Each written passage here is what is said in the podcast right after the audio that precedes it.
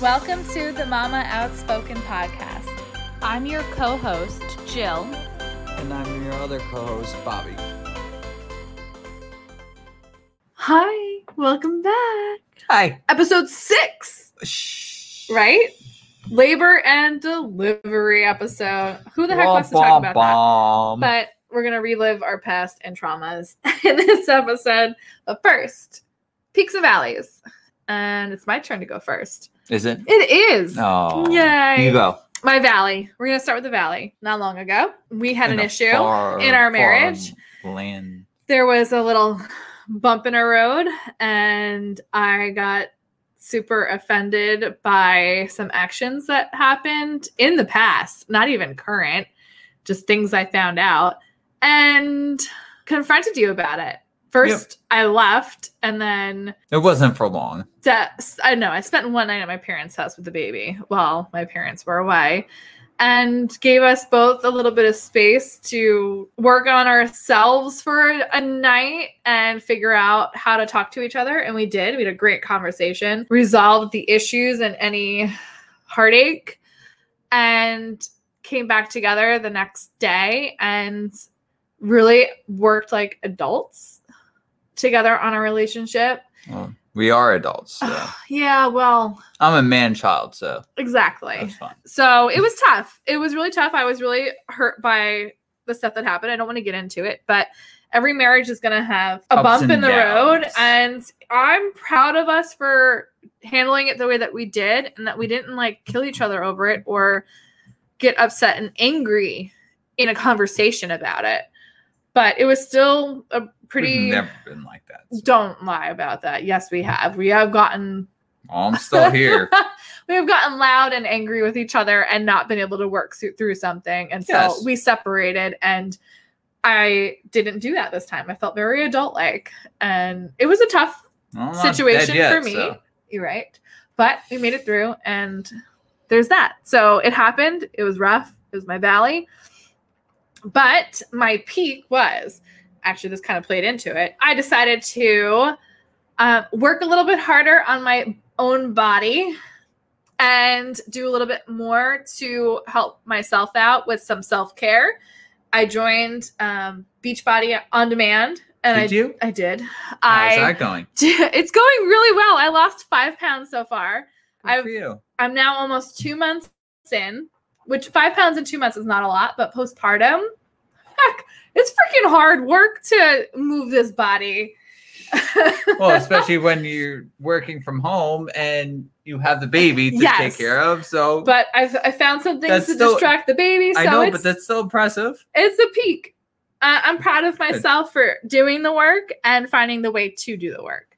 So pat on my back, and it's only going to get better from here on out, and we're happy. So your peak and valley, Bobby. All right.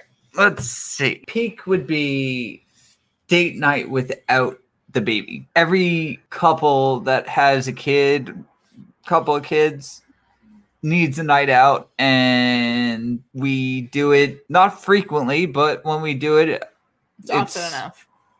it's really nice. It is. and it it's very relaxing and we haven't had any issues yet with knock on wood um Being able to spend being time able out. to spend time out Yeah. even though we're like right down right down the road from usually we're close to home. close to home so and all her sister needs to do is watch the monitor and make sure he doesn't wake up Yeah, We haven't ventured out far enough Yeah. yet, but it's definitely helpful. I'm glad that's your peak. it it's nice It It's- is. It's nice to get out together, just Yeah. you and me. What about your valley? The valley is so yeah. So my valley is not being able to see Declan as much as I would like to. Not because Jill kicked me out or anything. oh my god, it was one freaking night, man. and you didn't get kicked out. I left. no, that's fine. You can leave whenever you want. Um, just take him with you. oh, wow. Wow. No, I I don't get to see him when I wake up. He's either up or asleep, and then I don't see him until he's Getting ready for bed. getting ready for bed. And it's That's it's five days a week plus Saturdays I work You're lucky you get home at a decent time on a Saturday. and And then Sundays we're just so busy with plans because it's the only day off that we try and do fun stuff together. So what, you're given one full day of time with him? one full day of like if you yeah It's hard. And that's why I decided not to go back to work. Cause could you imagine both of us having that same schedule? Where I was working it was a 10 hour shift, both of us being out like that. People Neither it. of us would have seen him until bedtime. people do it I know they do it. And I'm glad I'm not doing it, but all the power to the other people that do make it work for them. Anyway, it is beer time. So, this episode is not a sober episode for me. I'm not abiding by my sober month rule today. I have Threes Brewing and Folksbier, the Doppelbock collab they did called Wellspring. it's delicious It is pretty tasty and a pretty solid Doppelbock. What are you drinking, babe? i am drinking alpino it is a dry hopped alpine lager from oxbow brewing company they're from portland maine no newcastle maine sorry i got that wrong and it's a this beer is a strong lager brewed with European malts and hops. They consider it a strong lager because it's six and a half percent. Usually lagers are around four and a half percent to five percent. Hmm, okay. So And Threes and Folksbier are both New York breweries, right? yes, they are. So we are on to labor and delivery. And why do I want to talk about this? Because it was traumatic for us. It's different for everybody. I have multiple friends that gave birth around the same time, within six months of me, before or after, that had excellent births, whether it be natural or cesarean. And also friends that had pretty traumatic ones that were awful for cesarean as well. Um, Candace's was absolutely terrible. She worst situation with me. Even like Yeah, but Yeah. it's funny because she she seems really like happy.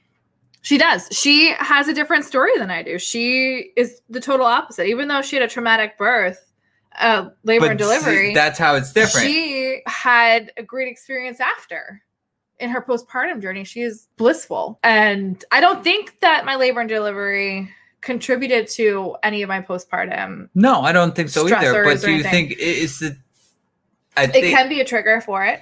I think it's the person, Yes, and each person takes it differently I agree. after that experience. Yeah. Because if you have one of your best friends has that same experience you had, A traumatic experience. in traumatic birth and, you know, labor delivery. But why is she so happy? And it's because we're different people. And yeah, Yeah. exactly. so it's So weird how our physiology is and individuality is. But hey, is what it is. What are we gonna do about it? We all have our own experiences. can't change it. Nope. I'm embracing it. I'm working past it. I'm helping others work past it. So, I have a question. I have two questions for our conversation today. One, you're probably not going to be able to answer, but you can input on. Okay. And the second, What is it? you can definitely answer. So, the first one Okay. is I can definitely answer it. You sure about yes, that? yes. I How do you know? You didn't even ask it yet. Ah, don't worry about it. So, the first question we have is Did I have a birth plan or expectations? You can answer that. Did we have a birth plan or expectations for our labor and delivery? you had a lot more than I did. So, I still didn't have a real birth plan. I Not had a- expectations. understandable, but It was a birth plan, what, but not what would be my your expectations for my labor and delivery. What did you Mm. come into the hospital thinking it would be like? what people showed you on TV? Like, right? And that's what sucks. It's like everybody thinks that oh, if you walk in, it's just gonna be nurses and you you get the wheelchair as soon as you Yeah. walk in. Oh my god, my wife's in labor, and you get wheeled right in, and the next thing you know, it flashed right into the, the labor and delivery room, and we're pushing. But That's they- all I could think of when I'm like labor and delivery. it, it's really weird. Like people expect the one thing, but like It's not at all what happens. Not at all. So I did not have a stop. birth plan on paper. Even though we took a prenatal class and we went over having a birth plan and a postpartum plan. I I didn't really it's not that I didn't care. I just didn't feel like I had too much that I wanted out of it. Like that I, don't know how to say it the right way. Whatever happened, I was just okay with. Like I I didn't want something specific because I wasn't really enjoying my pregnancy. So why would I want something specific for my birth and labor? I just kind of was like, well, whatever happens, kind of happens. I do know, like, It's usually what sure, happens. I I, I want to hold him right after I have him. So right after he's delivered, I want to hold him. I don't want him to go wherever else. I knew that I wanted to have a vaginal birth as much as I possibly could, and if I had to have a cesarean, it it had to happen. Okay, whatever, no big deal like at least I knew my provider was on my side of having a vaginal birth unless it was absolutely necessary to have a cesarean. Um what else did I think of? That's pretty much it. Like they told us in the class like you can opt out of having the bath within the first 24 hours, you can opt out of having certain shots within the first time, you can have somebody helping with clamping the cord and all this fun stuff, but Is it fun? it just kind of didn't seem like it was important to me to have us and when we talked about it to try and plan this out you were just like yeah it doesn't really matter to me either and uh, then And it does. It's it affected you more than it affected me. right so you were like it's okay whatever you want Yeah, I, I'm not gonna go. I, then- I wanted you to. do what i wanted Yeah, I wanted it to be your decision only because Yeah. it was my body my birth yeah, my body, my choice. Like um it's the same shit. Like and like I knew I'd be okay with an epidural if the pain got that bad, but I really didn't want one because I didn't want this big ass needle stuck in my back and oh, that was bad. the chances of paralyzation or it not working or whatever. I was just terrified and then I just Yeah. don't like how they use fentanyl to numb the pain. and who the heck knew that until we actually had it being put into my back. Anyway, so we'll go ahead and get right to the second question because that's where we're going. I heard, I heard, I heard that word, and I'm like, Yeah. So you're really gonna use that? we'll tie this in. Um, were we actually prepared for what happened? No, Not at all. I don't think anybody can prepare for what would happen. Even if you have a solid birth plan that you are going to stick to, you have an advocate, you're going to talk out and speak out for yourself and make sure those nurses, the midwives, the doctors, everybody in your medical team is going to listen to you. It's still not what you expect. I don't care how much you, can advocate for yourself all the money in the world, but unless you've done it before, Yeah, a no. new mom, you are not going to be like, I expected all of this. Unless maybe you're a nurse and you are a labor nurse. went through every single went through it. fucking scenario. Like, I can't, I can't imagine somebody being like, I expected every bit of that. No. Unless you've done it before or seen There's no everything happen before There's no way. because there's I didn't even realize what was going to happen would happen to me. Um so what, What happened, happened was I we were in early labor at work. you were. I, I I worked a 10-hour shift at the New York State DMV, one of the busiest locations in Suffolk County. And I labored. you work. They didn't make me work. I was at work. I, I was acting supervisor for the day, so it was an easy day. oh, good for you. But I made it through. I was okay. So many people told me to go home. And I said, I don't really need to go home. I can handle this. It was early labor. Every 15 minutes, I had a surge for 30 seconds of just period cramps, it felt like. And I moved on. I paced myself. I took my breaths, and it was what it was. Well, I was fine you fine need to breathe to live. So Yes, I do need to breathe to live. and then just saying. I slept through the night, and the next morning, it was a Saturday morning, is when I started going into active labor, and I was getting the car seat inspected with my dad. I had to call yes, my yes. dad and tell him to come pick me up and bring me to the sheriff's office so we could go get it inspected because I couldn't drive myself because I was having contractions. And we went back to their house, and I tried to relax. I slept a little bit.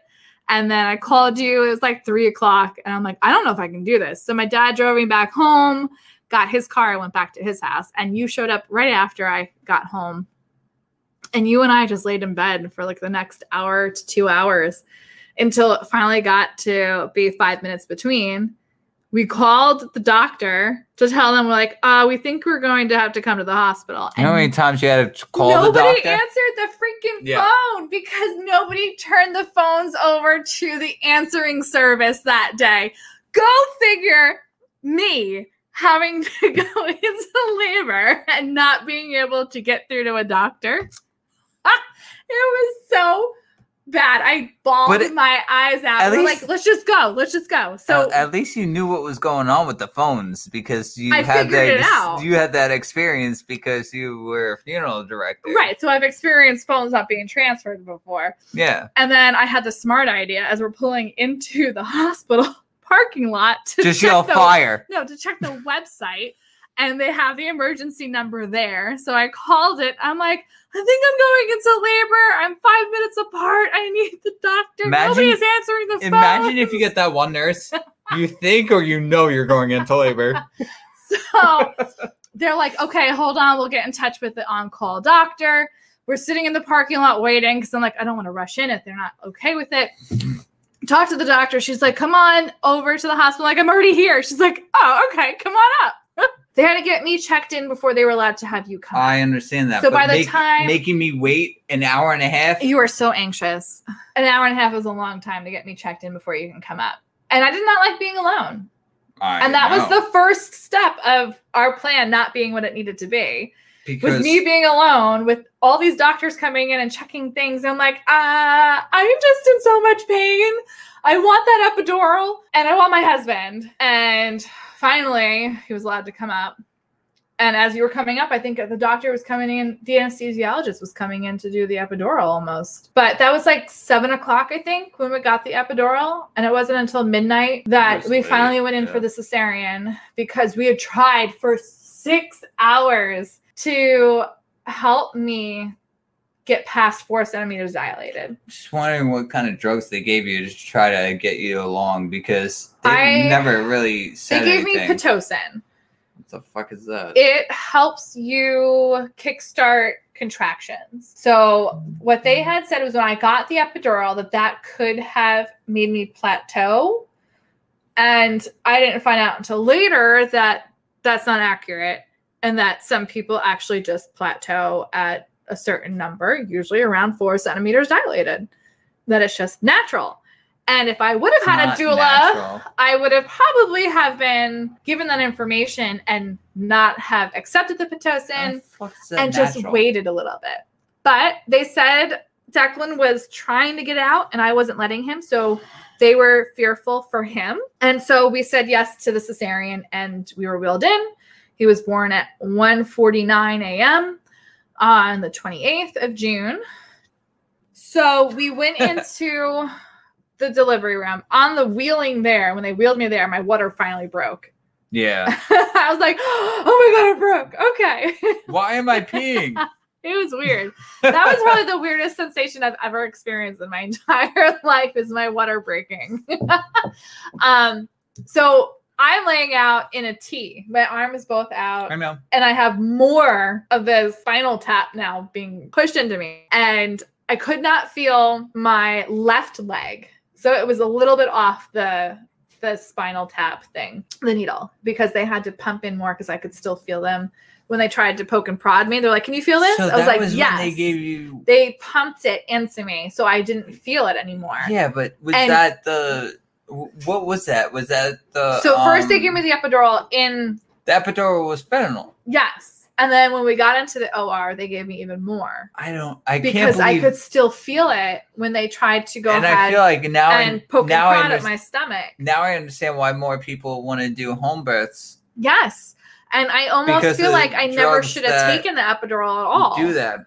I have both arms outstretched. One has the anesthesia in it or whatever, the IV in the one arm. And you have my other arm in your hand. Yeah, and you're scary. trying to hold me down because I am convulsing. Yeah, that So- was bad. I try to explain to you that, oh, this is what my fight, Fight or or flight, flight. response is for my body. Like when I get a tattoo done, I have multiple tattoos, I convulse. I have shakes. That's weird. It's what how I react to pain. Yeah, but that's weird. I know. I've never seen But anybody I react to that. I shiver uncontrollably and I just have these shakes and it was normal temperature. Oh, okay, granted, ORs are at a lower temperature. So it was cold in there. because they gotta Sterilize everything. sterilize. Right. So, but I had people- five warmed blankets on me. Five. And I I, was still freaking shivering. I know. My teeth were clattering. I know. I was there.